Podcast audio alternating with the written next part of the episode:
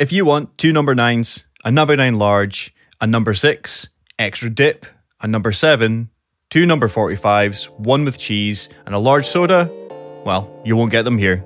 This is Grand Theft Podcast.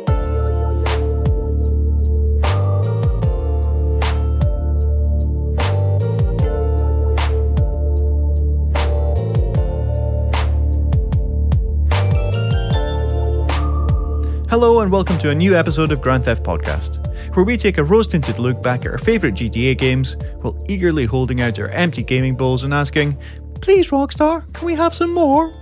I am your host Gareth, and with me each week is the Easter Bay to my airport, the OG to my Loke, the Chiliad to my mystery, it's co-host Gary. Yay! How we doing? Good, how are you? Yeah, I'm good. I am good. I'm liking the OG to my Loke. That really sung to me.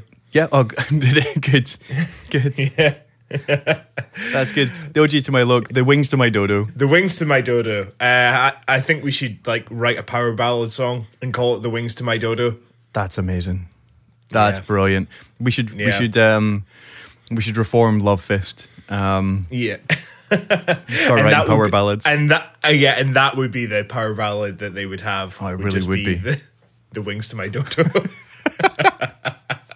Oh, amazing. I'd be great for the 2 gigs until we got shut down by Rockstar. Totally. I'm good. How are you? Yeah, good thanks. Yeah, good. Yeah. I've been playing Control. I've been trying some different games that aren't GTA. That aren't GTA. Yeah. That's a great game. It is. So far, it's very intriguing, very Kojima. Yeah, very Kojima, and I've loved most of Remedy's games that they put out. Mm-hmm. There's a few I haven't actually tried. I think it was it? Oh no, I was about to say Point Break, but it's not Point Break because that's the film. It is with Keanu Reeves. Yeah, Keanu Reeves. No, it's oh god, what was the? What was it? It was Xbox exclusive. Quantum Break.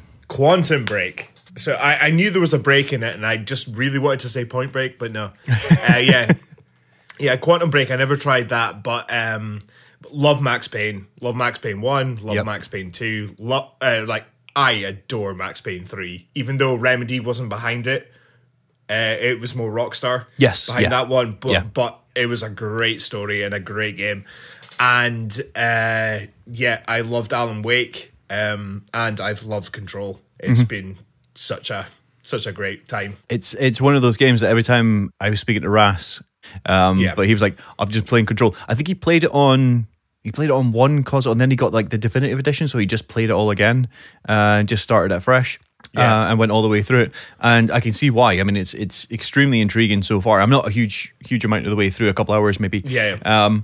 But yeah, brilliant, absolutely brilliant. Like I say, having people floating around inside this massive building, you've got to kind of traverse and get key cards for. There's loads of nice little video game tropes back from my favorite kind of Doom days, wanting to go and get that blue key card but being scared of what's behind the door kind of thing. It's brilliant. I'm really, and it, you know what? It's got that eerie feeling that anything could jump out at any minute. Yeah, nothing has yet, but I'm expecting something. It's weird. It has such a horror-esque kind of element to it, but it's a more kind of eerie kind of feeling underneath everything. Yeah. And I love the setting of Control in this whole kind of bureaucracy, building, pseudo futuristic-y kind of thing. And it's one of the main reasons I love Loki. The series Loki, it feels like that as well. Oh, that's really intriguing. I didn't put those two together until now. No, it's the aesthetic of Loki is so cool because it just reminded me of Control. Oh, that's very cool.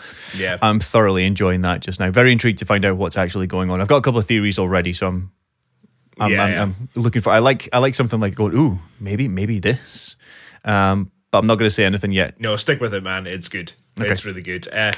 If anyone ever downloaded it free for their, it was on PlayStation Plus. It was, and that was the Definitive Edition as well. That you got the PS5 upgrade as well.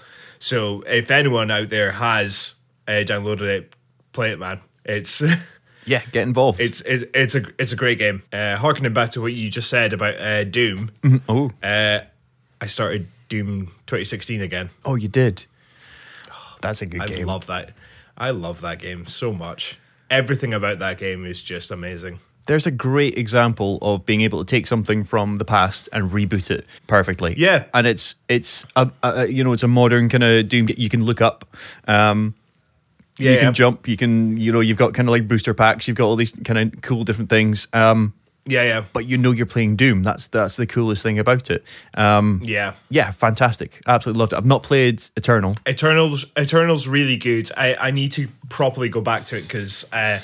I kind of just plowed my way through it. I just wanted to get through it because I think there was some other game that was coming out roughly around about the same time. Yep. And I was like, no, I have to finish this first before I go into something else. Yeah. So I kind of forced my way through Doom Eternal. But what I played of Doom Eternal, I really loved. But yeah, I don't know. Like, it didn't hit me the same way as 2016. Okay. And I don't know why... maybe because I never experienced anything like Doom 2016 before. Mm-hmm. It was just playing we'd evolve through first person shooters, going from Doom to GoldenEye to Time Splitters to Half-Life to Call of Duty and then everything after that. So you got quite accustomed to what a first-person shooter was, obviously, aiming down the sights and everything like that was just a staple. They didn't have this in Doom.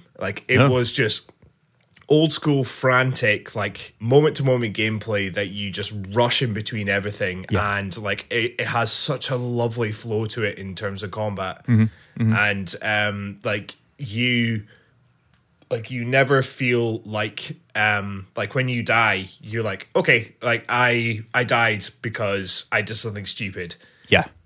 Rather than the game being too difficult and stuff like that. It's okay, I need to hone my skills and everything like that. And it makes you want to conquer it as well. Totally. And it's an old school mentality in a modern first person shooter with a lot of old school elements, including health pickups, ammo pickups, and stuff like that. It's just, it's amazing. And everyone's championed it, and I know why, and I will champion it as well. Mick Gordon's score in that game. So good, isn't it? Mwah, chef's kiss good. It is, amazing. Absolutely amazing. And I think it's the fact that they took so Doom back in 1983 when it first came out, it was most of the songs in Doom and stuff like that were just based on metal tracks. Yep. There were MIDI versions of metal tracks. There was a lot of Megadeth in there. There was a lot of the main thing's really Master of Puppets, isn't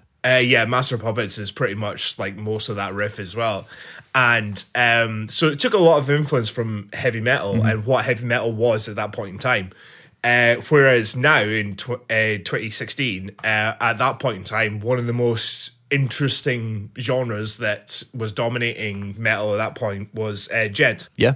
And the industrial kind of scene as well. So mixing those two together and making it feel just this energetic thing, and the amount of times that you're in some kind of skirmish and everything like that, and just a beatdown just kicks in, and you're like, yes, this is amazing. It is. It's that franticness that it just lends to, because you say, most of that that game is really dip, dodge, duck, weave, and dodge. It's the 5 Ds of dodgeball. You're dodging stuff more than you're really shooting stuff. That's old school and quite unique to that type of shooter.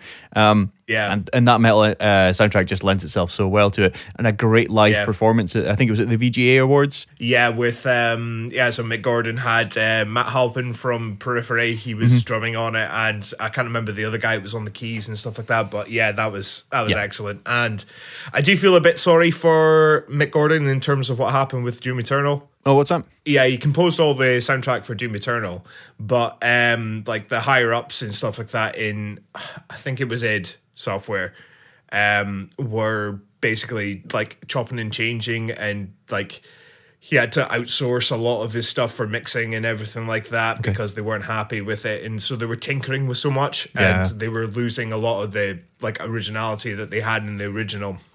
So the soundtrack in Doom Eternal is still excellent, but it's just... And I don't think Mick Gordon was too happy with the way he was kind of treated, so I don't think he'll be doing another Doom soundtrack. That's a shame. Yeah, it is a shame, but... for what he's given us, it's just it's amazing. I was listening to it today while I was mowing the grass. It was great. Nice. That's exactly what you need when you're mowing grass. Exactly. Just do it angrily, like you're fighting like hell demons. I thought I was actually like, because it's been a while since I've cut my grass and it's just gone a bit. I keep looking out my window as well and just going, it's going to be the Doom soundtrack that gets me through that one. Yeah, it was. Have you been playing anything else? No, that's been it. Other than that, pipe bomb mission. Which I'm still, I switch on, I try once, and then I just switch it straight back off again. So no, I've just been rocking Control just now, which has been pretty good. It's been pretty good fun. Good. Right, so shall we do some news? I think so. Let's do it. Now it's time for some of the news, leaks, and rumours surrounding GTA in a segment that we like to call Weasel News, confirming your prejudices. We're not going to be the first to be breaking any headlines. Hey, we're not even going to be well informed, but we're the ones with a microphone, so you have to listen. So this week we have had some extremely flimsy news come out. Flimsy, like structural integrity is zero. It's pretty much at zero. But it really got us thinking about a few things. Basically, around about a game that we've not really talked about, but is an absolute legend in Rockstar's armory, and it's around L.A. Noire. So, are you ready for this one? Yeah, I'm ready. Oh, I'm ready. I'm so ready for this. Come on. Here we go.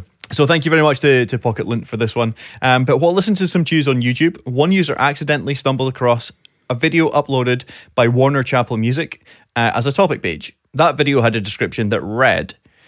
Provided to YouTube by Take-Two Interactive, Break My Stride. Matthew Wilder, the music of L.A. Noire Part 2. That was dated 2020, Warner Chappell Music. So, the video has since been taken down and the channel has been removed too.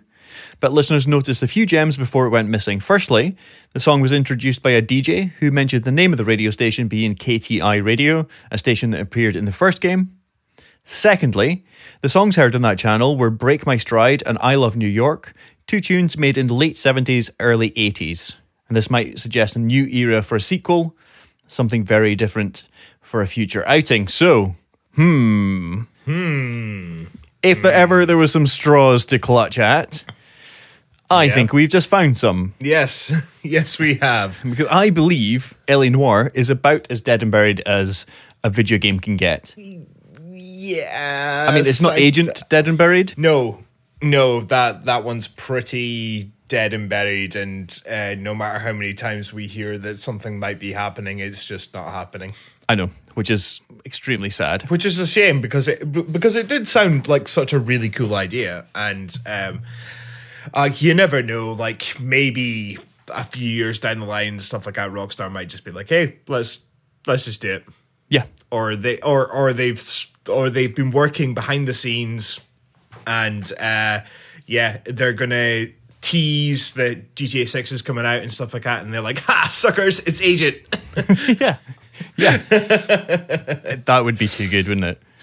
Yeah, could you imagine, like it was supposed to be like what, 60s 70s kind of espionage, like Cold War-esque kind of like James Bond-esque kind of stuff, which would be so cool. Totally. And yeah, as I say last week, the way that they do kind of period like specific focus stuff, it would be brilliant, wouldn't it? It would be very, very cool. So what did we think about the original Ellie? I really enjoyed it. I like it's a game I've always been meaning to properly go back to and like go through it. But like with my time with it, I have really enjoyed it. I remember seeing the first stuff for L.A. Noire and seeing all the facial capture stuff and everything like that, and I was just thinking, oh my god, that's amazing. Yeah, it's great technology, isn't it? It's so great, and I haven't seen any of the other like game utilize it at all. No, I think it was purely owned by Bandai, the partner company or the company that was working with Rockstar for it. And I think things went a bit sour between those two. And I know Bandai is no longer. I think they disbanded not long after L.A. Noire, and that's why, as best to my knowledge, I think L.A. Noire kind of got split between the two of them, and I think it was never to be kind of like seen the light of day again. I think it got a PS4 up-res though. It's in my library, which like I've been meaning to probably go back to and stuff like that. Was it on PS Plus? No, it was on sale, like really cheap at one point. So I was like, I've been meaning to go back to this game and stuff like that, and so I thought I'd just buy it again. I really wanted to go back to it and just see how much they'd kind of used. Basically, they built a great version of LA and how much they'd essentially used for Los Santos. Just to see if there's any kind of similarity. Because it was great. Yeah, I did like the focus on like the whole detective stuff. Like it was really like they went into like the real nitty gritty and stuff like that, and like with the facial capture performances and stuff like that, like picking up when people are lying as well, which was very, very cool. It was a few times, depending on if you were totally paying attention, the person would say their line and then just have to look around awkwardly for 5 or 10 minutes while I'm eating my Cocoa Puffs. I've got to push a button. lie. Exactly.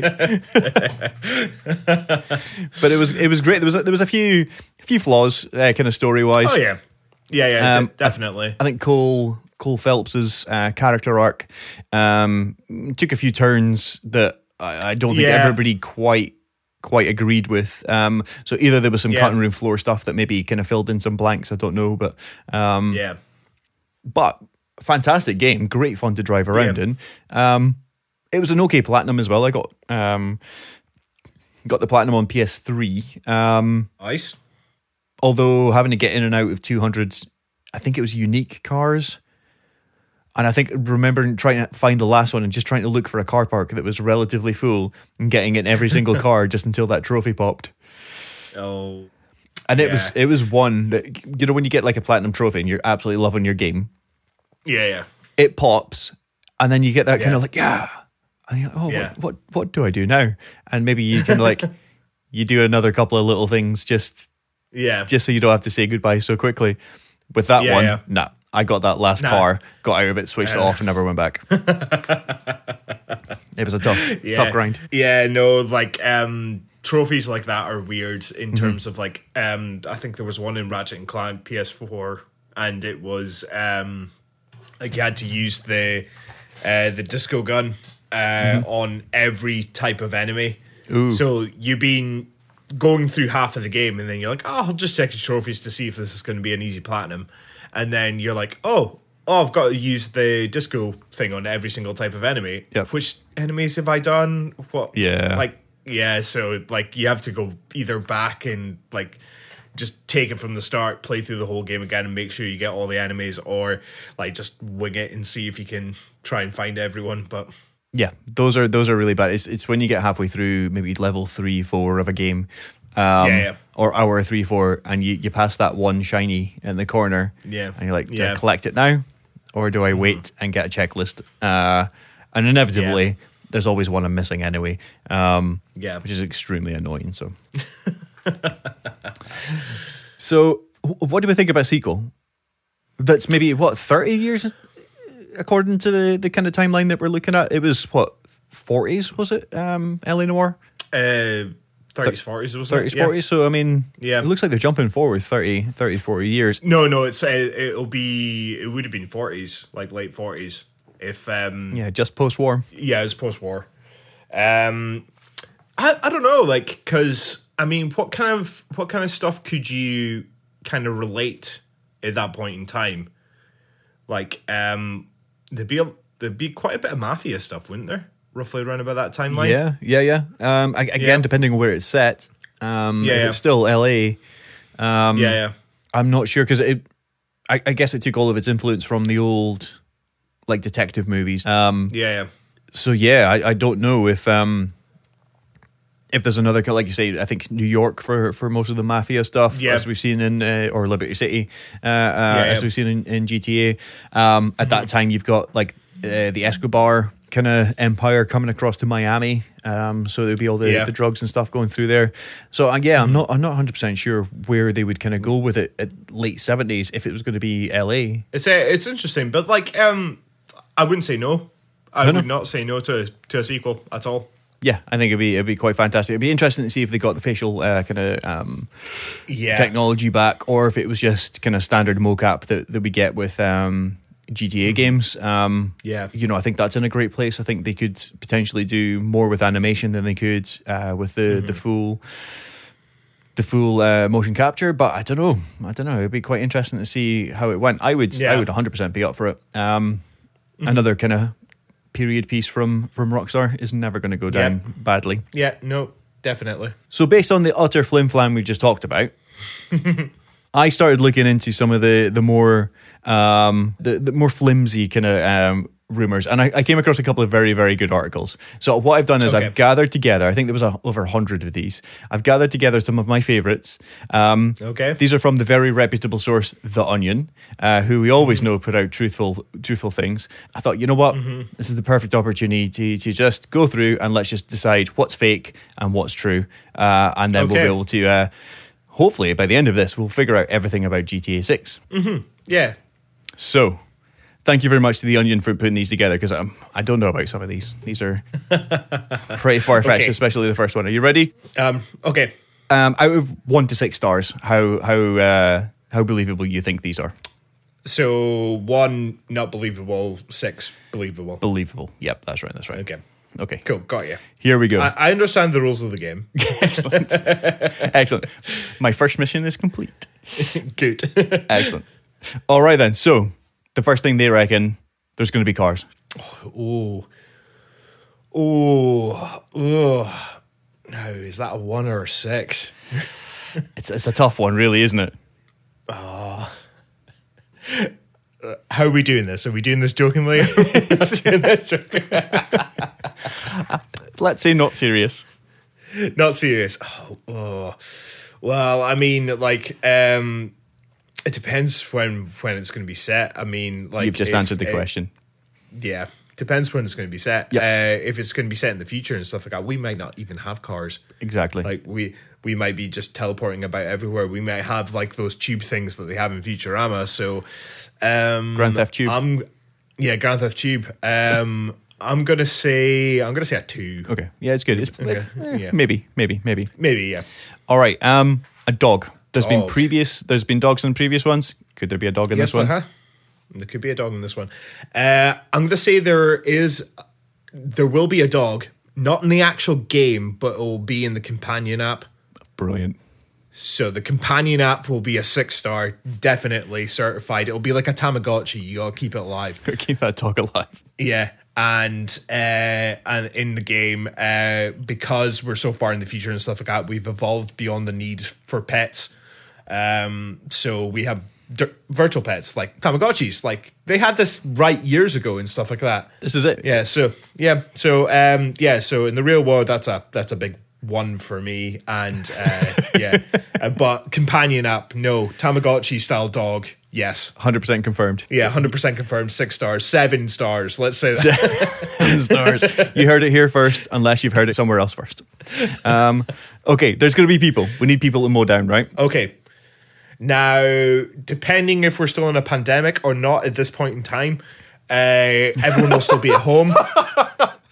So, so there'll be no one on the streets at all. No. And so...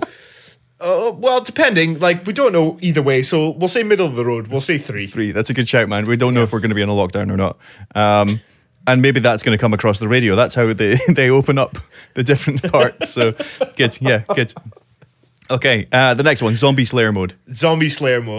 Absolutely, 100%, because we're so far in the future now and stuff like that, that we've been experimenting with viruses and stuff like that, and little do we know that this is the crossover that I've been hoping for my entire life that is going to be happening, is that GTA and Resident Evil are going to a crossover. It's going to be amazing. Could you imagine? Yeah, it would be so good. Okay, so the next one is no zombie slayer mode. No zombie slayer mode. Yeah. Well, that's a one for me. Okay. Like, yeah.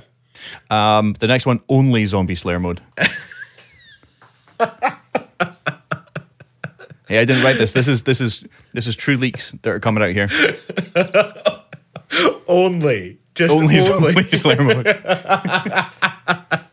No campaign, no story. Yeah, that's it. No online. They just take it all away, and we just have a zombie slayer mode. Only zombie slayer. Six stars. Six. Done. Confirmed. Again, you've heard it here first, unless you've heard it somewhere else. Yep. Okay, the game is either in space or hell. 6 for space, 1 for hell.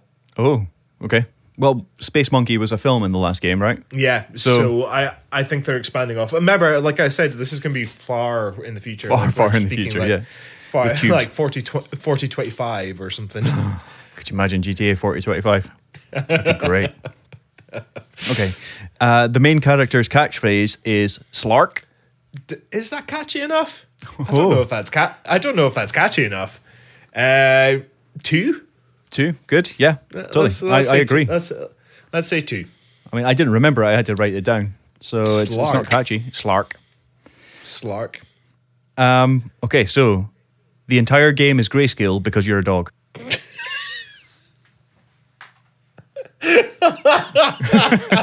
Chop simulator. Now, because I've just explained that, like, the dog is going to be on the phone on the companion app and stuff like that, so no, that's a 1. Okay, that's a one for me. Yeah. Okay. That's a silly one. I'll give you that, especially with the companion app that's coming out. All right.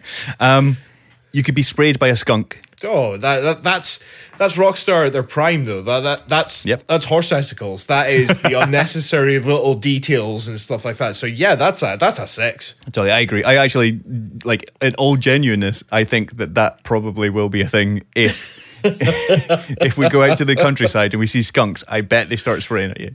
Probably. Oh my days. All right then. So your character stops in front of every place in the high street, saying, "This place has good tacos." Even clothes shops and... yeah, I guess so. This place has good tacos. Yeah, totally. I was shocked the other day going through Aberdeen to find out that Taco Bell's made its way here. Did you not know? There's a couple. I didn't know this. Yeah. The first thing, I instantly went on... my delivery app of choice and got it delivered just because of Demolition Man and it being the only restaurant chain that survived it. And I'd never had a Taco Bell, and I thought, God, it must be brilliant. It must be amazing. I mean, yeah good. It's okay. It's all right. It's okay. Depending on how many, like, stores there are, if we're going, like, if they're going to make, like, all of them Taco Bells that serve, like, guns and you can do your clothes, you can get your hair thing. It's just one big massive store, but it's under the Taco Bell name, or just whatever funny thing that they're gonna use for that name. It. So yeah, I'm gonna say 3. Let's say 3. That's good. Middle of the road. Good. You know what? We're talking about the future, right? Taco Bell might be the only restaurant and retailer. Yeah, they might have taken over.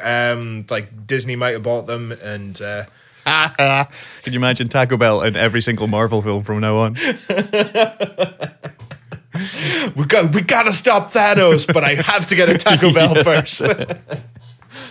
Oh me, Star Wars: The Bell Awakens. No. Yeah, no. All right, next one. It is backwards compatible with Atari Jaguar. Yes, 100% confirmed, because I believe that console deserves a renaissance. I totally agree. Yeah, I think it does. I also the Virtual Boy as well. I think that one deserves a bit of a renaissance as well. Yeah.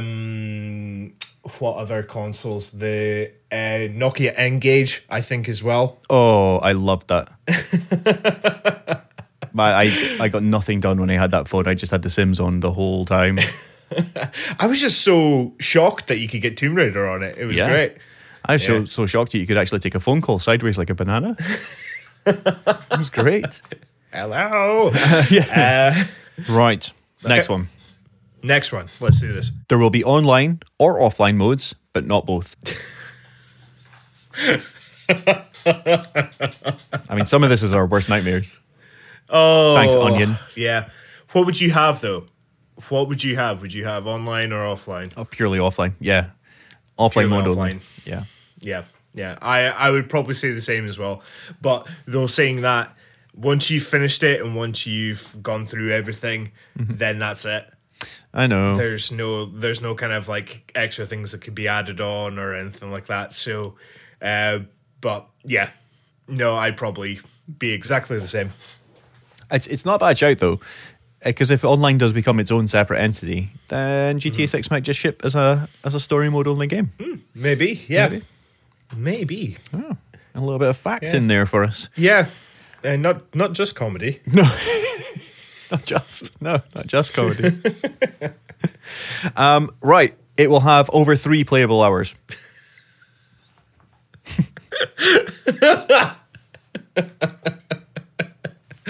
I would love it if they took the route like Red Dead Redemption and had like a 7-hour prologue.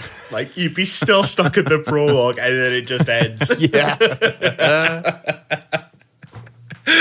Oh, that's amazing. No, I think like if indie games have shown us we can have meaningful experiences and stuff like that in 3 hours. So yeah, I think they can cram absolutely everything they need to into 3 hours. Yep, with no detriment to quality. I agree. Probably at some point you go into a building. No, because we're still in a pandemic. Exactly. As long as there's no more than 5 other people in it. Yeah. Sorry. As long as you wear your mask. As long as you wear, yeah, totally. That's it. But those are microtransactions, and you download them. Yeah. you download a mask so you can go into buildings. That's it. That'll be the big summer update. Oh, brilliant. You can make your character left-handed. Now, I think we need to because it's 2021 now, and we need to like. We need to be inclusive of everyone. Absolutely everyone, including left-handers. Yes. If you die in real life while playing it, it will be permanent. Permadeath. Yep, in real life. If you're playing GTA, of course. Oh, okay. Well, that's a roll of the dice, but I mean, if we're going from like VR and stuff like that, and making things a bit more immersive and stuff like that, then why not? Yeah, totally. Yeah. Good. Yeah. If I died while playing GTA 6, then freeze me until the point where my consciousness can be downloaded into GTA 75, and I can just live the rest of my days as a random NPC. As a random NPC, that's it. Just shouting at people outside, like some apartment building or something. Okay, next. The game could have come out tomorrow. Yeah. Yep. It could come out today. It could come out in 4025. It could. I mean, at this point, we quite literally don't know. We don't know. We have no idea. All right, number 20. We're nearing the end of this list. Nearing. You'll be glad to know. The 3 characters are called Huey, Dewey, and Louie. That is 100%. 6 stars confirmed, needs to happen. Rockstar, if you have not done this, then do this. Imagine Rockstar's take on DuckTales. Oh, that'd be so good, wouldn't it? I remember having like a really in-depth conversation about like, are Huey, Dewey, and Louie, are they Donald's kids? Or are they... That's the way I understood it. I thought they were Donald's kids, but I don't know if they are. Because Scrooge McDuck has a Scottish accent, but Donald doesn't. Yeah, Donald doesn't, but he's... So, Uncle Scrooge is their uncle. Yeah. And so I think he is brothers with Donald, but I think there was someone else. I can't remember. Like, I had this really in-depth conversation with someone about the family tree of the ducks. Of the ducks. We'll maybe find out in GTA 6. You can join the volunteer fire department. Yeah, doing some good in the community. I like that one. Yeah, I do like that one. And like, genuinely try not to. Well, try to think of a funnier thing to say, but no, that would be quite. Yeah, that's just nice. That's just nice. It is just nice. Yeah, good. Yeah, I like that. So I went sleuthing. I found harddrive.net and a great article on there that is quote unquote from Sam Houser saying that the creative director for GTA 6 hasn't been born yet. Yeah. Well, are we talking like Terminator-esque kind of thing? As in, like, he's coming back in time to create GTA 6? That's a great idea. Because a genius mind has not been born yet, so they need to wait until he's born and then travels back in time. That's phenomenal. To make GTA 6. So we don't know at this point in the future what that person's going through to try and get back. Yeah. I mean, is he sleeping with John Connor's mum? Like, we don't know. That's it. I mean, come on, Kyle. Come on, Sarah Connor. I mean, that guy was wearing some homeless, pissy trousers for the whole time. Yes, he was. But no, did it for her.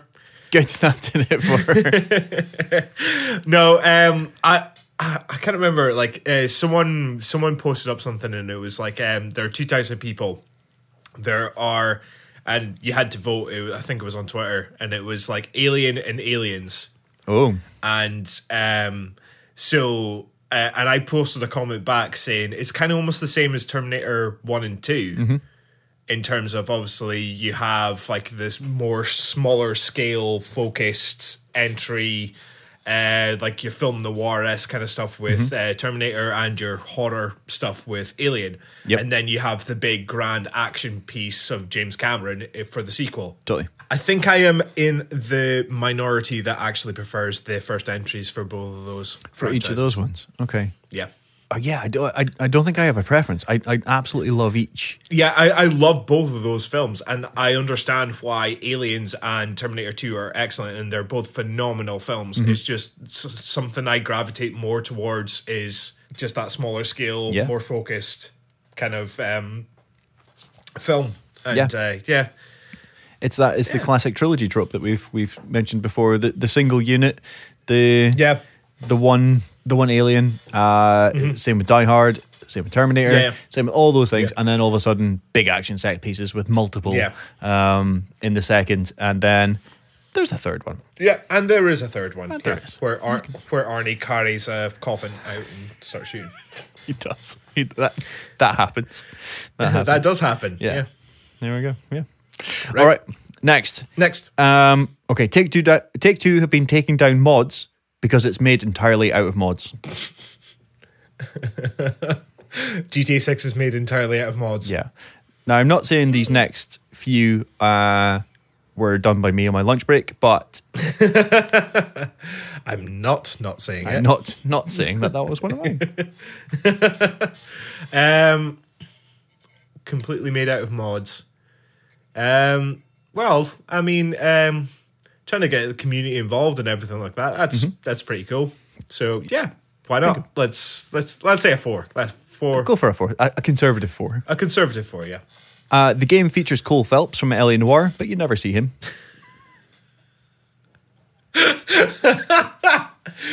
Is it like how they did Lisa in PT? Oh, where she is always behind you. Oh, dude, don't. Fuck off, man. I'm in the house by myself for the next few nights. And you just mentioned PT, and I just remember I switched my hallway light off. Yeah, so some hacker found, like, took the camera, like, from the first person view and stuff like that, and finds out, like, as soon as you pick up the flashlight in that, she is behind you constantly. So yeah, Cole Phelps is just right behind you. Well, you heard that confirmed. Yeah. You also heard I Will Never Sleep Again confirmed. I don't want to try this one now, this next one. The trailer for GTA 6 will appear if you say GTA 6 times in a mirror. Cole Phelps will be behind you. Shut up. I don't want to look at my screen anymore, just in case there's anyone behind me. Oh my God, Cole Phelps! Ah! His little pen and paper. Yeah, six stars confirmed. That's it. You heard it, kids. Go to a mirror and say GTA 6 times and you'll see the trailer. Or Cole Phelps. Strycelnik is making it himself in Minecraft.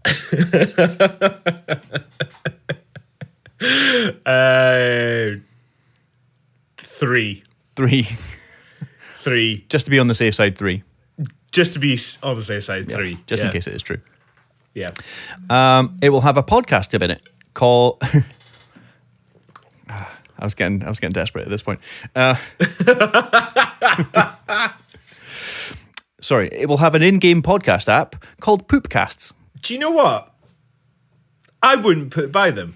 No. In all seriousness, I think obviously podcasts have taken off like over the last 5 years, and anyone and everyone can do a podcast. I mean, we're doing a podcast. We are. It shows anyone can do it. It shows that anyone could do it. So I could see them doing something along those lines. And, it would harken back to, the stuff of, Chatterbox and, all the talk show kind of things that they had, yeah. That's a good shout. I never thought about how real that is. Yeah, I can kind of see them doing, some kind of, satirical twist on, a Joe Rogan podcast kind of thing. Yes, very much. They kind of had that. It was at Locker Room in GTA 4 on the TV, which was a very kind of similar kind of. It was I can't remember what it was called, Boys in the Locker Room or something like that. It was very funny. It was very good. Yeah, in all seriousness, I can actually see them doing that. Okay, and you heard it here first. It's called Poopcast. Yeah, Poopcast. Jetpacks will be a banned mode of transport. A banned. Yes. So no we're not allowed jetpacks. No jetpacks. That's it. Well, they're unsafe anyway, so yeah. There, that's fine, because we wouldn't want that to be safe. Right, one last one. The Life Invader office is now a Pure Gym. I like that. Yeah, I like it. Okay, good. Excellent. Yeah, we'll go back for Michael has to go back for one message for one last mission to the Life Invader and finds out it's a gym. Yeah, exactly. Okay. Yeah. 6 stars straight away. 6 stars straight away. All right, well, you heard it here first. Again, unless you've heard it anywhere else. It's being developed in Minecraft. There is a Pure Gym where Life Invader used to be. The director has not been born yet, but will come back from the future and is currently fighting some form of space robots. 7 hour prologue. 7 hour prologue, but only 3 hours of gameplay. Skunks are, in fact, confirmed. There will be a zombie mode unless there's no zombie mode, in which case there's probably only zombie mode.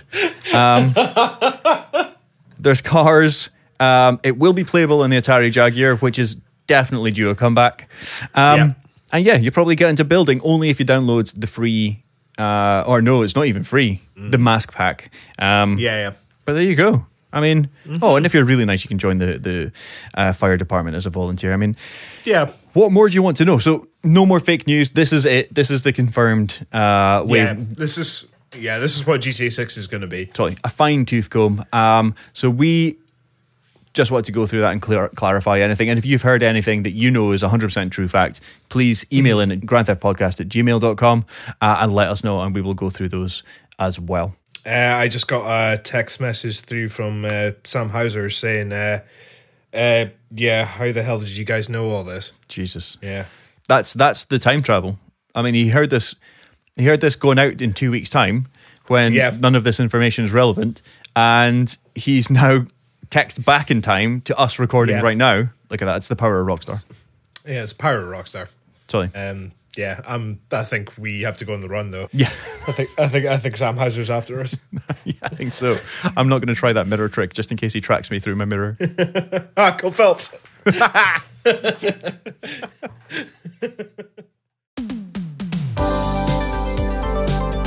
All right, now we're going to try something new. We're going to go into the unmarked territory of DLC. So we're going to be talking about the very first portable 3D iteration of Grand Theft Auto.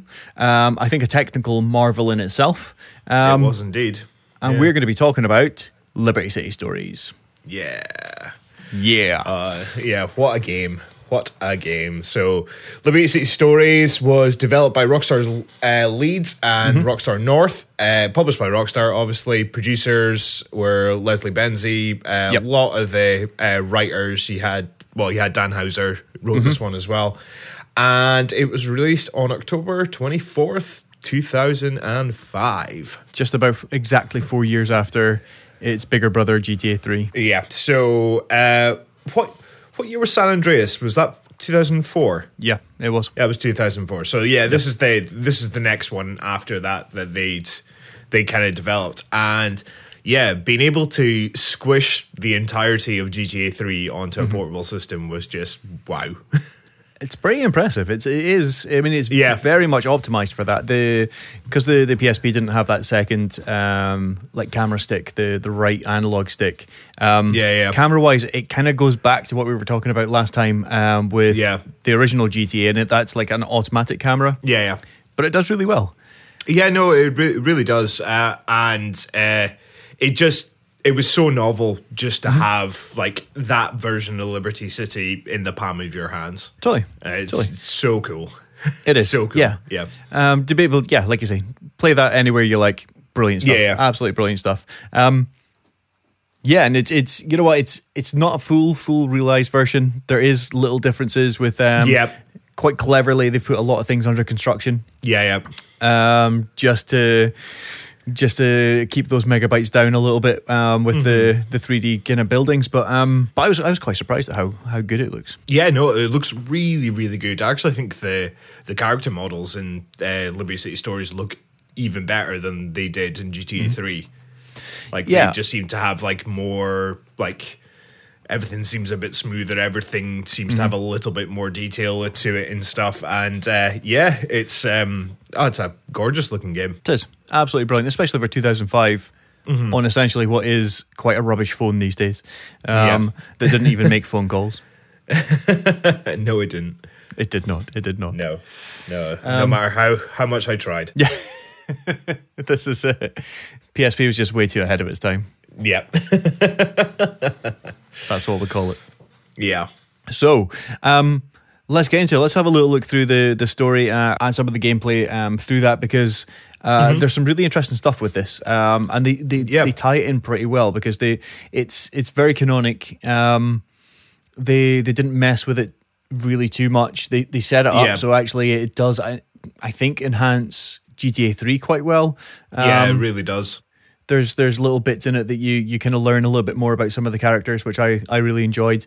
And it's silly. Oh yeah, it's got fun.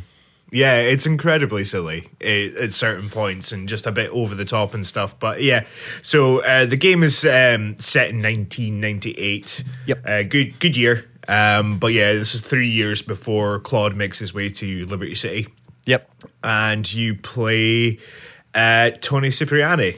You do indeed. Yeah, he's quite cool. He's very, very cool. So, if you remember in GTA 3, he was part of the Leone crime family, and he was originally voiced by Michael Madsen, who obviously Reservoir Dogs fame and like has such a unique voice. But he got replaced in this. They couldn't get him back for it. No, quite a few people did. And it's Danny Mast. Oh God, I can never wait. How would you say this? Mastrogio. How would you say that? Mastrogio? Mastrogio? Mastrogio? Yeah, Danny... Giorgio? Mastrogio? We're really sorry, Danny. If you're listening to this... Yeah, we're really, really sorry. Mastrogio. Yeah, let's... Mastrogio. Mastrogio, Danny Mastrogio, who I think really does like a really good Michael Madsen impression. Yeah. Sounds great. Really, really good. Yeah. So yeah. So the start of the story, you're playing Toni Cipriani, and you're forced to live abroad for 4 years following a murder that you committed of a made man. So it's one thing you don't do in a mafia is kill a made man. Nope, apparently not. As Tony's away to find out, it's not exactly all wine and roses, especially after 4 years away. Yeah, exactly. I do like this intro as well. It's very San Andreas almost with the hero coming back after an absent break. The theme tune's great in this one. It really is. Kind of spaghetti western. There's something about it that's just it's quite nice. Yeah, yeah. No, I totally get that. Yeah, totally. And then those splash cars again. The little bits of artwork going over it while it's loading in. Every GTA makes me feel warm, fuzzy feelings when I'm looking at those. Yeah, but yeah, it's that. Yeah, it's a good wee intro, like him coming off the bus and everything like that, and then going over to take a phone call. Yeah, so we get welcomed back by Salvatore Leone, obviously the head of the mafia in this universe, and welcomes him back to the crime family, and he ends up doing a few jobs for him. He does, yeah. He gets instantly put into that kind of odd job man. After kind of... Yeah, he has to kind of like earn his respect back. I think this is it, and there's a bit of a theme of that, I think, of parts we'll get to later, which is some of my favourite GTA ever. But I genuinely think there's a section in this game that is probably the best that Rockstar have ever done, but... bold words. Bold words. I like it, though. I like it. Yeah. I just like the way he comes back in, and he instantly is just like to Leone. He's just like, "Well, this is all I get," kind of thing. I think he's expecting a little bit more, having done this quite a big job. Like you say, you don't mess with the heads of the families, kind of thing. But he did, and instantly Leone's like, "Shut up." You'll just remember who's the boss. Remember who keeps you safe. Remember who's the boss, and Leone basically sends him to work for another Leon mobster who's Vincenzo Chili or Asili. Yes. Yeah.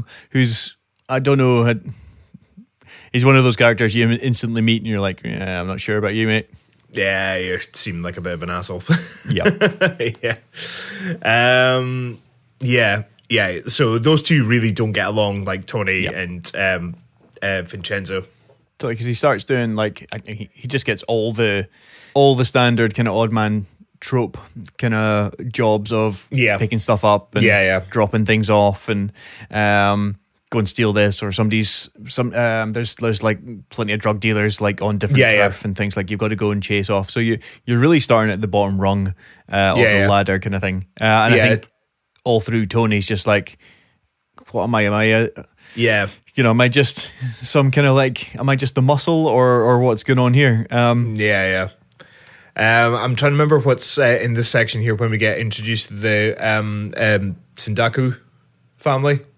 Yeah. I think things start going wrong. There's a couple of jobs that you get sent to by Lucky, who and the cops start showing up a couple of times. So you've got like a few getaways to get away from. Yeah. But during this time as well, that Tony comes back and he's like, "Oh, like I'm back in Liberty City now. I've got to go see my mum." So, and I love this is the fact that like this is something that is taken from GTA and 3 and brought back into this. Mm-hmm. That you got to hear all of the like the conversations on Chatterbox and everything like that about him trying to like impress his mom and everything like that. And like this is like the origins of it, which is so funny. And he goes back to see his mum. Yep. And then she's just like, "Hey, what are you doing?" and stuff like that. And she puts a hit out on him. Totally. So this, I think, is the greatest GTA that GTA can get. It's so good. I'm going to say that Ma herself is the best mission giver. The way that she's just like you're so rubbish. You're not like that other boy down there who's like racing cars. I bet he's not rubbish. I bet he wins all of them. So you go down and you start racing cars. It's like it's a great way of introducing that. Then She's like, oh, that guy's down there busting up drug dealers. Oh, why aren't you out there busting up drug dealers? So you go off and you start trying to impress and busting up drug dealers and just shouting it through the window. You don't even meet her. Yeah. You're just in the car park and you don't even get in. I know, exactly. You don't see her. It's like in Big Bang Theory. You don't ever see Howard's mom. Like it's exactly like that. It was between that and there was a kid I used to go to school with when we were like primary school. So we must have been like 7 or 8.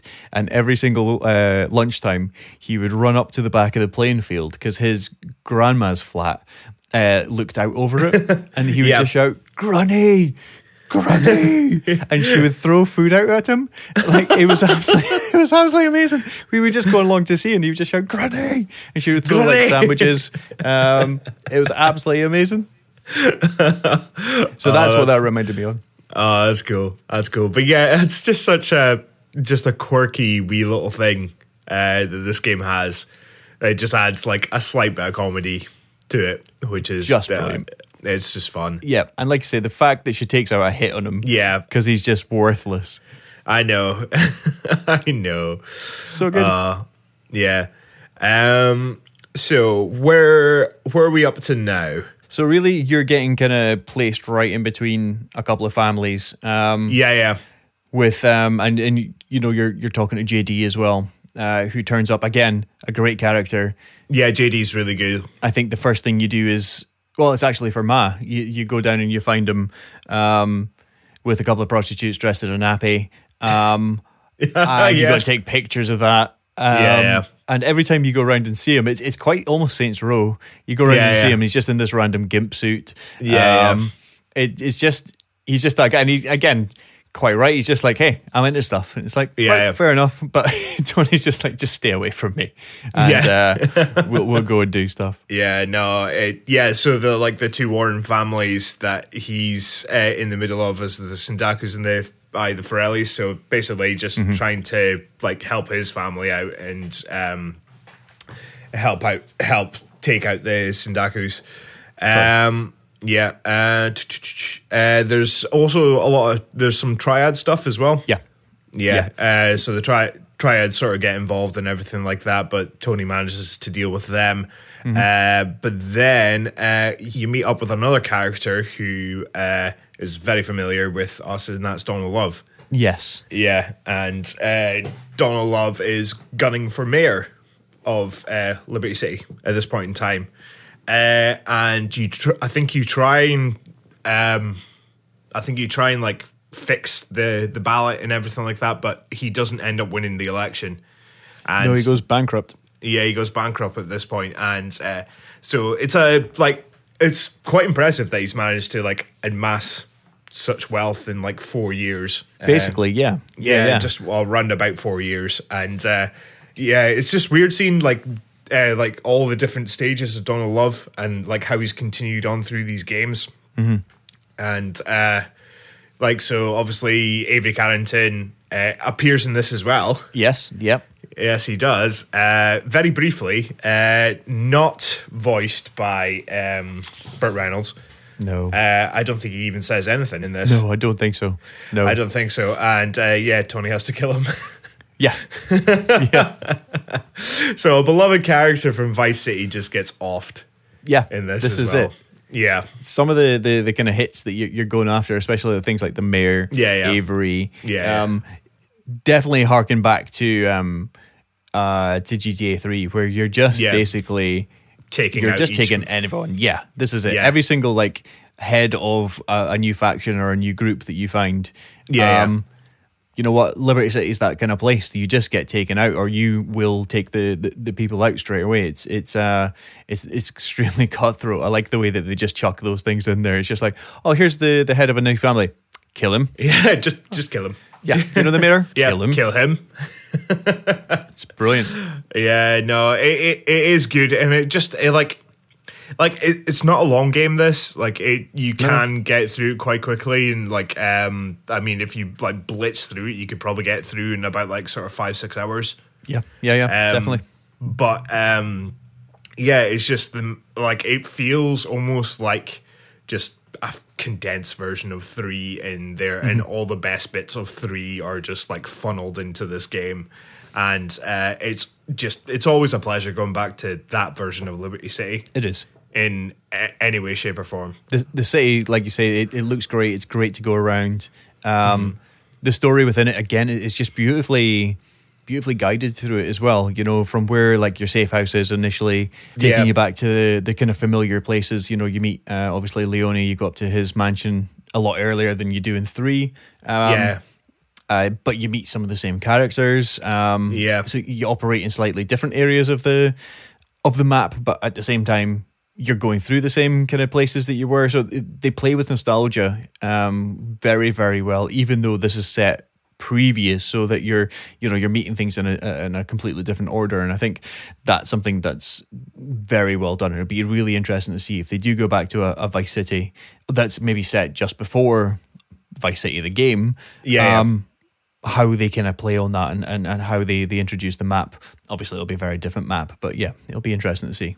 Yeah, so once Donald Love becomes bankrupt, he enlists the help of Tony to rebuild his fortune. He hires him to destroy the Ferrari-controlled district of Little Italy and Fort Staunton with explosives, so Donald's company could receive a city funding to redevelop it.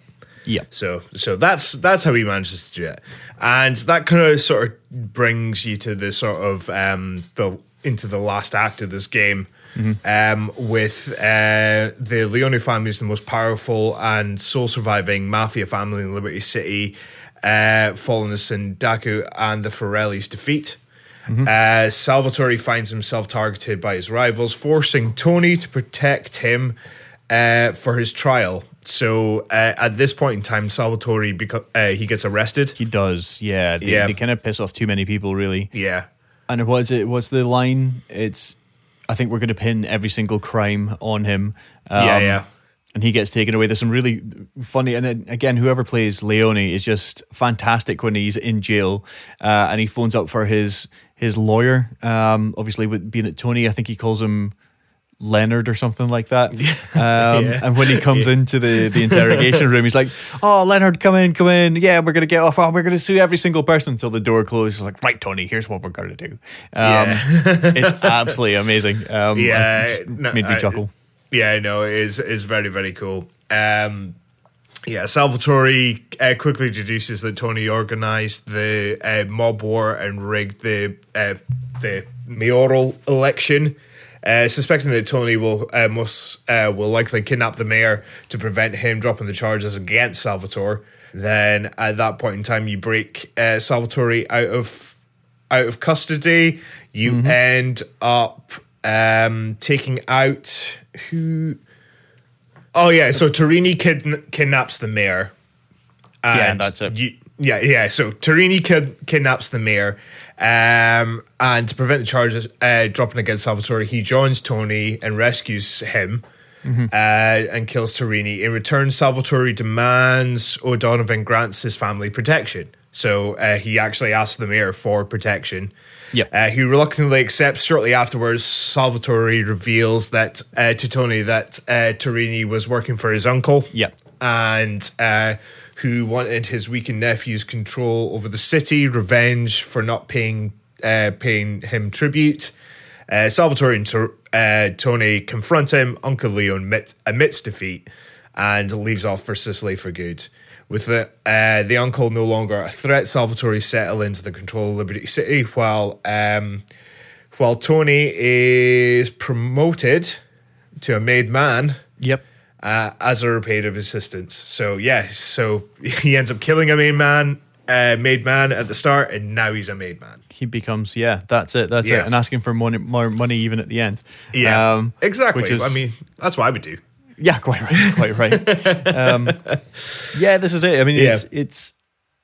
It's great. It's all about, like, you know, cloaks and daggers and finding out that Tarini's actually, working for someone else, but it's Tarini pulling all the strings and creating all the kind of mob wars and stuff. And it's just a really intricate little story. I think you say for a 5 or 6 hour handheld game, there's an awful lot of effort that's gone into it. Yeah, no, it's heaps of effort. And like, dare I say, like you did mention that like stuff had been cut from GTA 3 and stuff, just to kind of like sort of fit it into this thing. But like what they cut out, they added in so much more as well. Totally. Yeah. Like, well, we got motorbikes. Yes, we did. We did get motorbikes. You're able to shoot forward in the motorbikes and stuff. Yeah. Was there helicopters in this, or was it? No, there's no flight in this one. There's okay. You see helicopters kind of come in and out, and I believe you can glitch into them, but there's none that you can actually just like hijack and fly. Oh, so not even the Dodo, no. I don't think there is. I don't think there is the Dodo. Boo! Not worth playing. Not worth playing. 0 out of 10. 0 stars. 0 stars. 0 out of 6 stars. Done. Do you like the way they got round the bikes? Obviously, with it being a prequel set before, having the campaign to have bikes taken off the road because they're dangerous. Through the kind of radio stations and propaganda by the group Arse, which is just brilliant. So that's how they explain away not being able to have motorbikes in GTA 3, which is very clever, very good.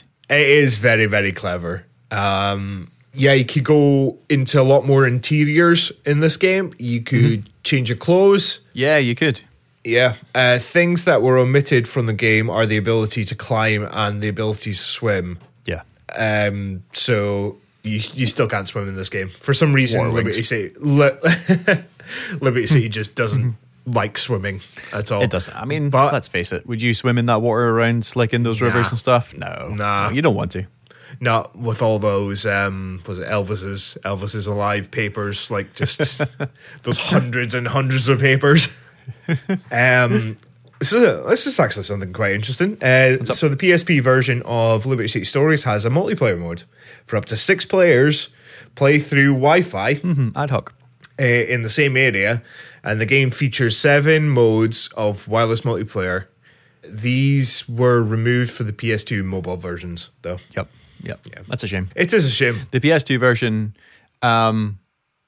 apparently runs very badly. I didn't think it was not that bad. I don't think it ran too bad.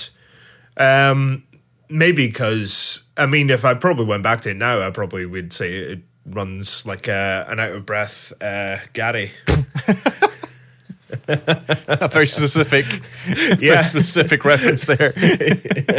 I'm not a runner. I am not a runner. Neither am I. I didn't think it ran too badly, but it was this like era of PSP games that like were so popular, and because the console wasn't like didn't take off as much as like say the Vita or the like the DS or anything like that, that they ported some titles to the PS2. This is it. So you had what did you have? You had Vice City Stories. Mm-hmm. You had Liberty City Stories, and there was another port that I remember that I think I have through the house. It's Silent Hill Origins, which was another good one. I was just like, it was just such an. It was. I don't know why I bought the PS2 versions as well. I was just like, sure. Yeah, maybe because at that point, like I think my PSP was like packing in or something like that, and I was just like, I still want to play these games, so keep them on the PS2. So totally. One other little honourable mention. Is Maria. Mm-hmm. Yeah, she's in it as well, and she pulls the same trick.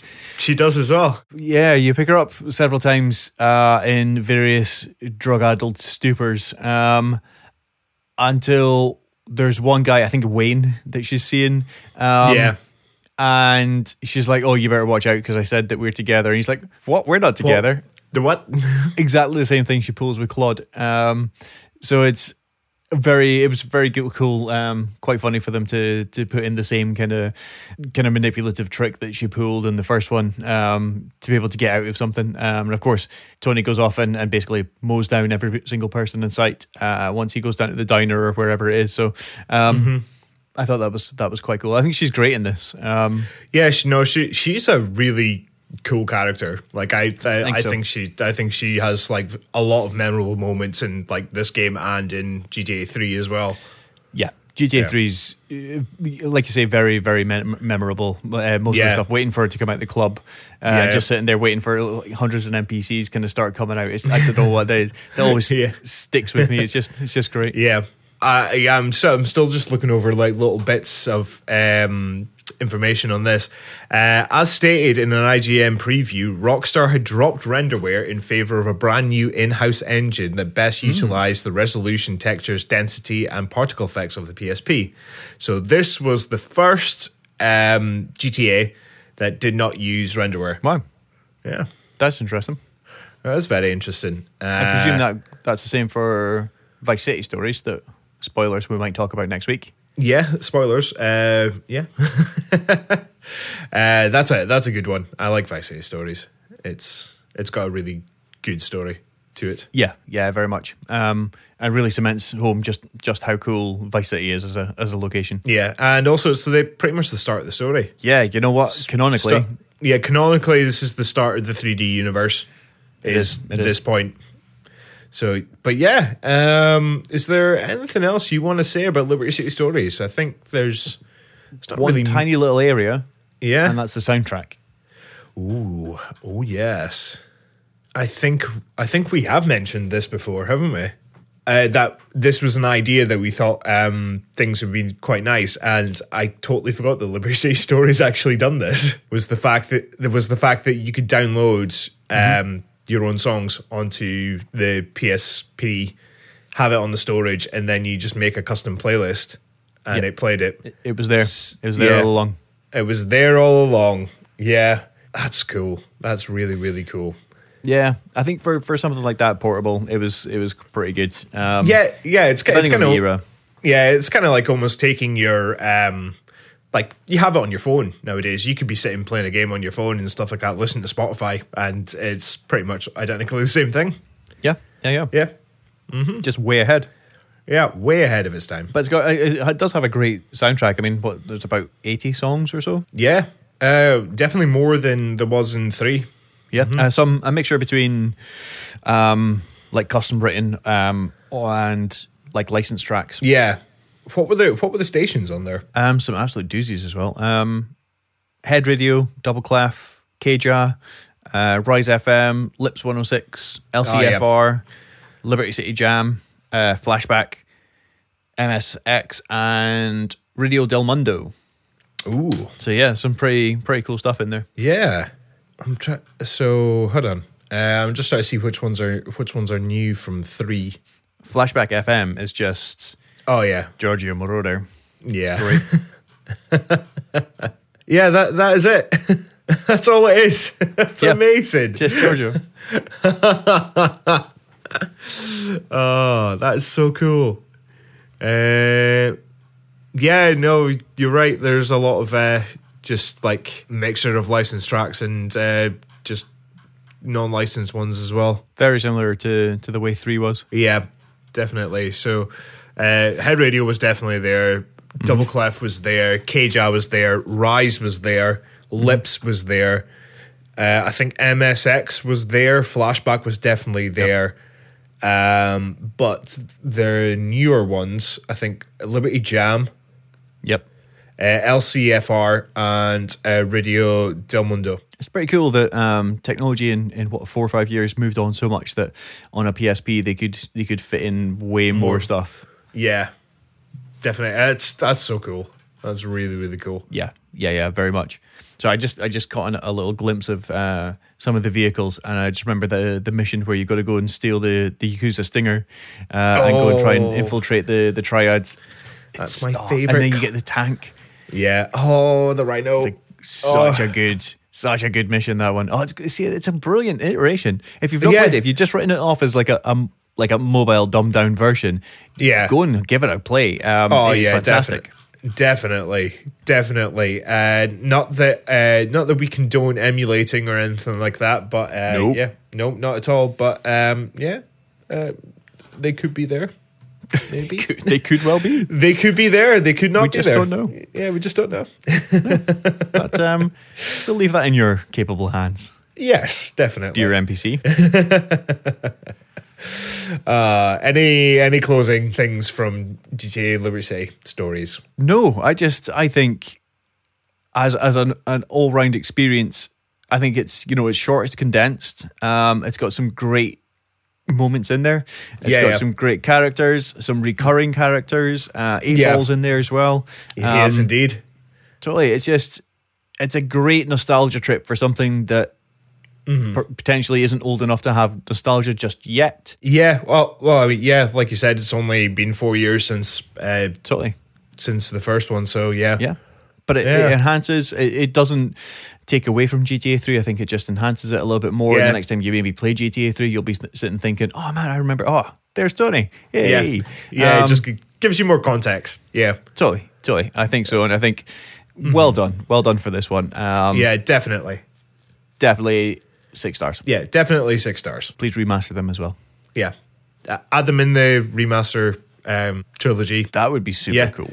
That would be excellent. Just having having the 3 games and then you finish 3 and you're like, oh, by the way, you've just unlocked Liberty City Stories. It's so good. Yay! So good. Yay! And then you finish Vice City and you lock on Vice City Stories. And then you finish San Andreas. Oh. And then they're like, here's a secret one. San Andreas Stories. Could you imagine? Oh, yeah. See? Yeah, Rockstar, just hire us. We know what we're doing. If you were to release... could you imagine that? Ninja released San Andreas Stories in there. People would go nuts. Mental for it. So, Gary and I have been down to our local twat cafe just to check our inbox, and we've received an email from Mike. Mike's used the email address grandtheftpodcast@gmail.com, and he writes, given all the news and rumours and leaks that are going around about GTA, some of them are being around present day, some of them are being around a 70s, 80s kind of era, what kind of music genres or what kind of themed radio stations would you like in the new GTA based on what you've heard so far? So I think it's a pretty awesome question. We've not talked about what could happen in the future, only talked about what we've heard in the past. Yeah, what we have. And with the Vice City soundtrack being absolutely amazing. Yes. And stuff like that. And if we are going back to that then, and so what was the leaked time frame or era that we were?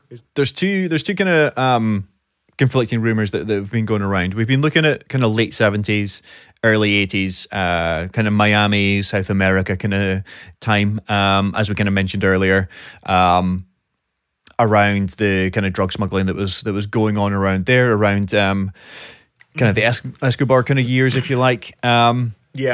Or present day. Present day's the other one that's been pretty strong. There was that traced picture, which... Okay. Is what it is. You can listen to our opening news to find out some of the news and rumours that are going around about that. But yeah, I mean, let's go for some different kind of eras. Let's go kind of like 70s, 80s. Let's go for like a pre-Vice City. Pre-Vice City. Oh, that's it. Now, a lot of that is sort of... maybe before, well, it's definitely way before my time. but in terms of in terms of the bands and stuff like that, thanks to Vice City and the soundtrack and stuff like that, and especially V-Rock, discovering bands of that era and stuff, which it's absolutely amazing. I keep glancing over to my CD collection, and I actually think I still have the Vice City CD. For V-Rock. Oh, you've got it. Yeah, brilliant. It's so good. It's probably one of the best CDs I own. Yeah. And so going before that then, I'm not entirely sure. I mean, if we're sticking with a kind of metal-ish kind of thing, I mean, you're not going to have too much stuff obviously going from 70s. I mean, Sabbath would be your earliest. Definitely. And Zeppelin B.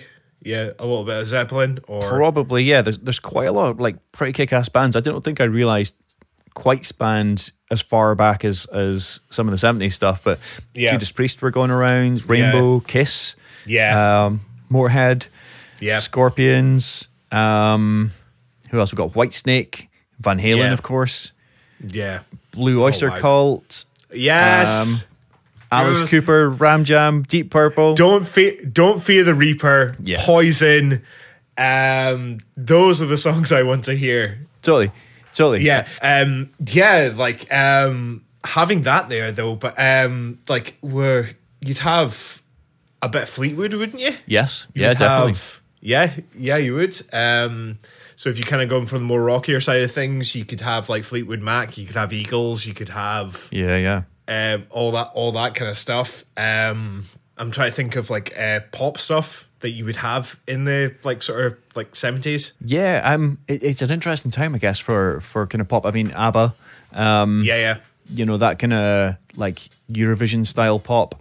But pop was kind of turning, or there was obviously a big punk revolution on the go there as well. But it was kind of turning into the new romantic, new wave kind of stuff as well. So Duran Duran, Yazoo, Tok Tok, Erasure, Culture Club. You know, there could be some absolute bangers from the turn of the 70s to 80s. Oh man, I am. Every single band you've been mentioning, I'm just yes, this is all amazing. Totally. Wouldn't we have disco? Oh yes. At this point in time. At this point in time as well, yeah. So I'm sure there'd be a whole radio station dedicated to disco. I would say, and so. That would be epic. Motown being run about this area as well. Potentially. Motown kind of turned into a disco kind of label. Left Detroit early 70s, maybe mid 70s. And that's when Diana Ross and the Supremes went from Baby Love to the big disco hits of the kind of early 80s and stuff. So there would definitely be an era. I would definitely take a Motown channel in there. Would just be brilliant. It would be good. Not being being a rock metal kid at heart and stuff like that.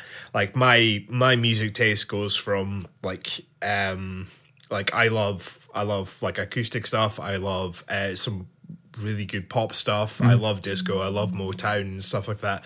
But rock metal's my sort of heart and soul. Yep. I think it's the fact that did you? this might be quite bad, but did you ever go to Exodus on a Tuesday night? Maybe not. I think we're in different eras. So Exodus on a Tuesday night for us was Motown night. Oh yeah, I've been there a few times. Yeah. I missed my student years was Amadeus for me. Yeah. We were. So Exodus was Motown night on a Tuesday, and that was just fun. Absolutely so much fun. And just got me into all that kind of style of music and stuff like that. And totally. It's all so good. That's brilliant. No, ours was Amadeus on a Monday night was cheese night. Wow. It was a pound a pint, pound of vodka, Red Bull, and we saw Chesney Hawkes play there. Chesney Hawkes. Totally. And it was one of the best nights of my life. Amazing. Donna Summer's in that kind of area, Gloria Gaynor, Chic. I mean, there's tons of A stuff. Oh, I would say that if they were going to base it off any kind of era just for the music, I would say 79, 80 is going to be a fantastic time to kind of go do that one. Yeah, definitely.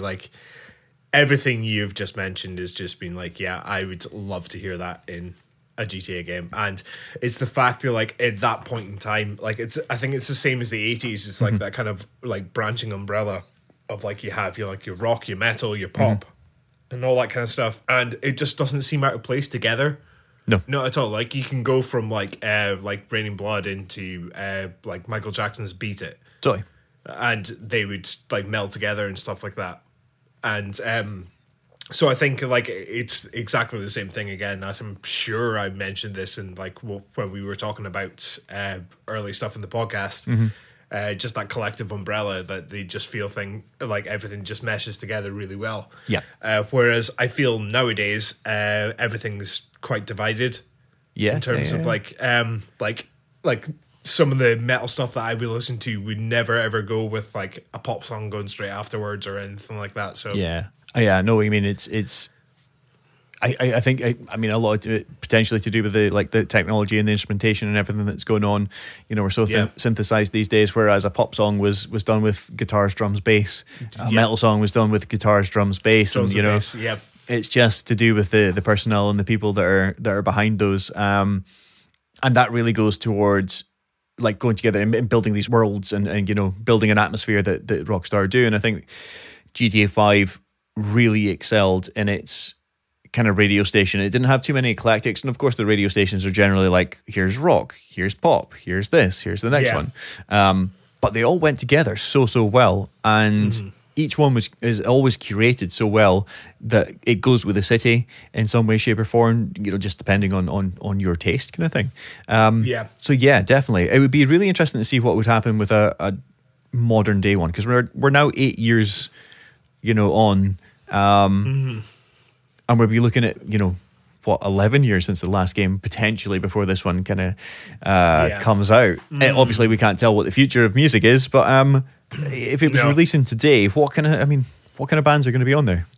I don't know. Like, I don't know why this jumped in my head, but like, I was going to save this till the end, but I'll just say it now. But what if there was like a new metal radio station? Yes. And you just had Korn and Limp Bizkit and Static X and Spineshank and... Sold. Yeah. That would make me... make me so happy. Our new default channel on the TV just now is Kerrang. Yeah. And mostly it's just that kind of stuff that's being played the whole time. Nice. And I wouldn't be saying no to like a Kerrang mix. If it was modern day stuff. I have, I will send you the link to it. I have a playlist on Spotify that me, my mates, Laura, and a few other people have collaborated with, and it's just Kerrang hits.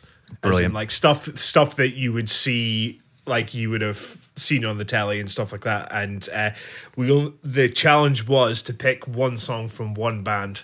Oh. Yeah. Oh, that's nails. Yeah, it's pretty hard, but I'll send you the link. It's a good playlist. Okay, I'm going to try. We'll try a couple just now. Okay, cool. So we're making our new metal kind of like turn of the century playlist. You've got to choose one from Limp Bizkit. Go. Limp Bizkit is got to be. Oh God, that is. So there's two answers. There's two answers to this one. Okay. So, which one did you see on the telly the most? And the answer is Rolling. Yeah, of course. It has to be Rolling. But Break Stuff has to... So that was the other one that came into my head. Yeah. Yeah, firstly, I was just going to go Break Stuff. But then I was like, no, it has to be Rolling. Because that was the one that was on the telly the most. So we kind of went for the ones that were, like, you would turn on the telly... turn it on to Kerrang TV and then see actually see. Yeah. Good shout. Yeah, totally. I would have gone Break Stuff. Boiler being one of my favorites from them as well. Boiler's an amazing song and the most underrated Limp Bizkit song. Oh, it's brutally heavy. Oh, and by the way, welcome to podcast number 112. Yeah. This is the Limp Bizkit appreciation. You have the hat. I told you I'd be wearing this all the time now. The Durst is on.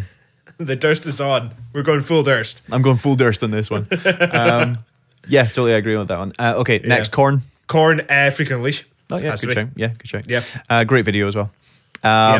Linkin Park. Linkin Park has to be In the End, maybe, or Crawling. Oh, Crawling, yeah, good shout. I just got flashbacks when you said Crawling. Yeah, not my favourites, but I would probably have Paper Cut. Yeah, Paper Cut's a great tune. Yeah. There's some great songs on just Hybrid Theory in general. Hybrid Theory from start to finish is amazing. It is. It is a great album. Okay, one more, because this is turning into the new metal podcast. The new metal podcast, yes. System of a Down. System of a Down has to be Chop Suey. Yeah, that's a pretty easy one, really, isn't it? Has to be Chop Suey, and for the amount it's been overplayed and stuff like that, it's still amazing.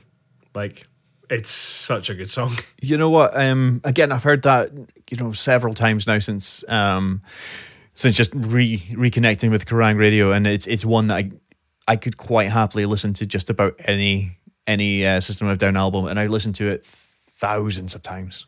Yeah, so okay. Good. But yeah, new metal radio station. I would love that. But in terms of like new-ish kind of stuff, like I'm sure there'd be like a playlist or a radio list in terms of like your kind of acoustic-y singer-songwriter-y stuff, like your Ed Sheeran's, like your Lewis Capaldi's, all that kind of stuff.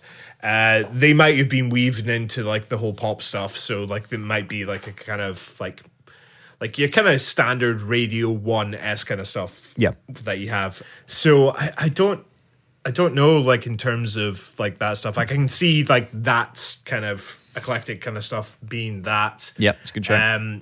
Like if we were going a couple of years back and stuff like that, like I'm sure there'd be like a dubstep channel or something. Oh, that's a great shout. Yeah, I'd listen to Dubstep FM. Dubstep FM. In terms of metal at this point in time, mm-hmm. I don't know what would be really on it, to be honest. I think you kind of mentioned earlier some of your kind of like more modern kind of like genty, proggy kind of bands, Animals as Leaders or... Animals as Leaders, Periphery. Yeah, yeah. Like, I'm just kind of glancing over at my thing. Bring Me the Horizon, they would be on it. Yeah, that kind of stuff. Yeah, kind of hard. Like, I mean, honestly, like I can...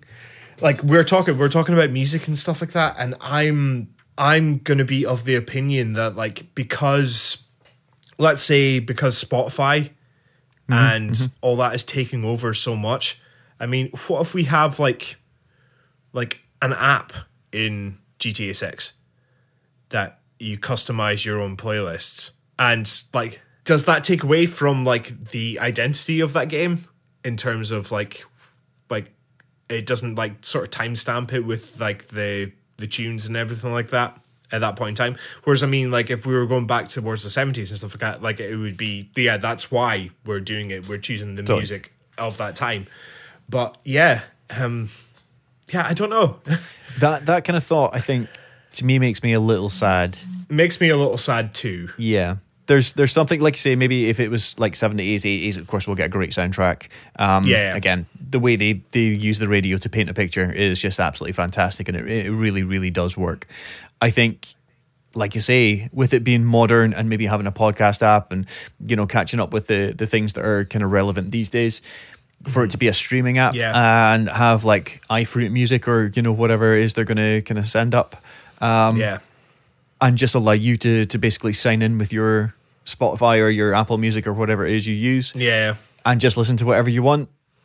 Yeah. I don't know if I like that. There's something about Grand Theft Auto, and I get a lot of people's kind of beef with it, but I think with something as big as GTA, everybody's going to have like a slightly different opinion on it, and that's totally cool.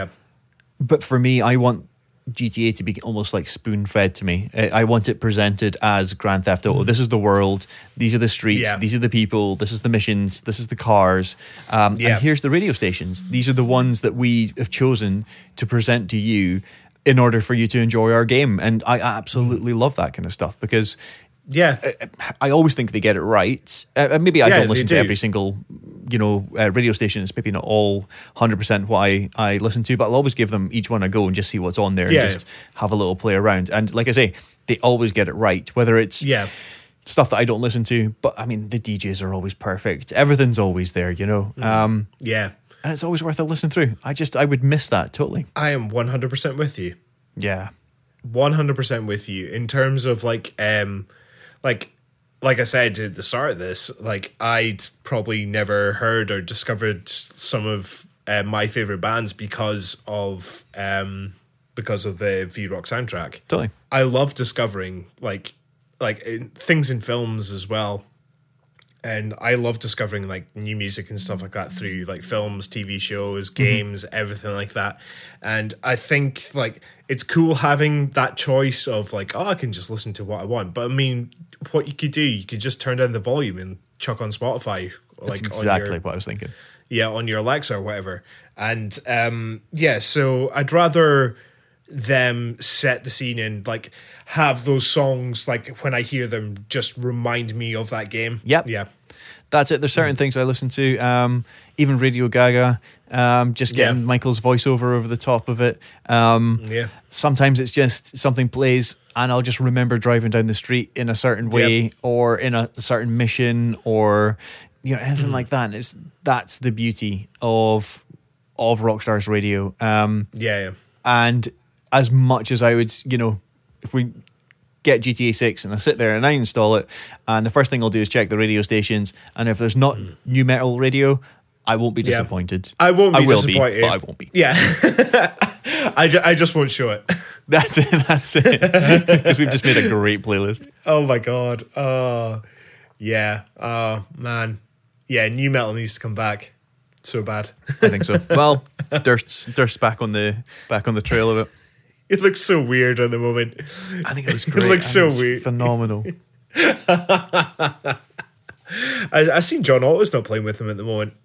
Oh, is he not?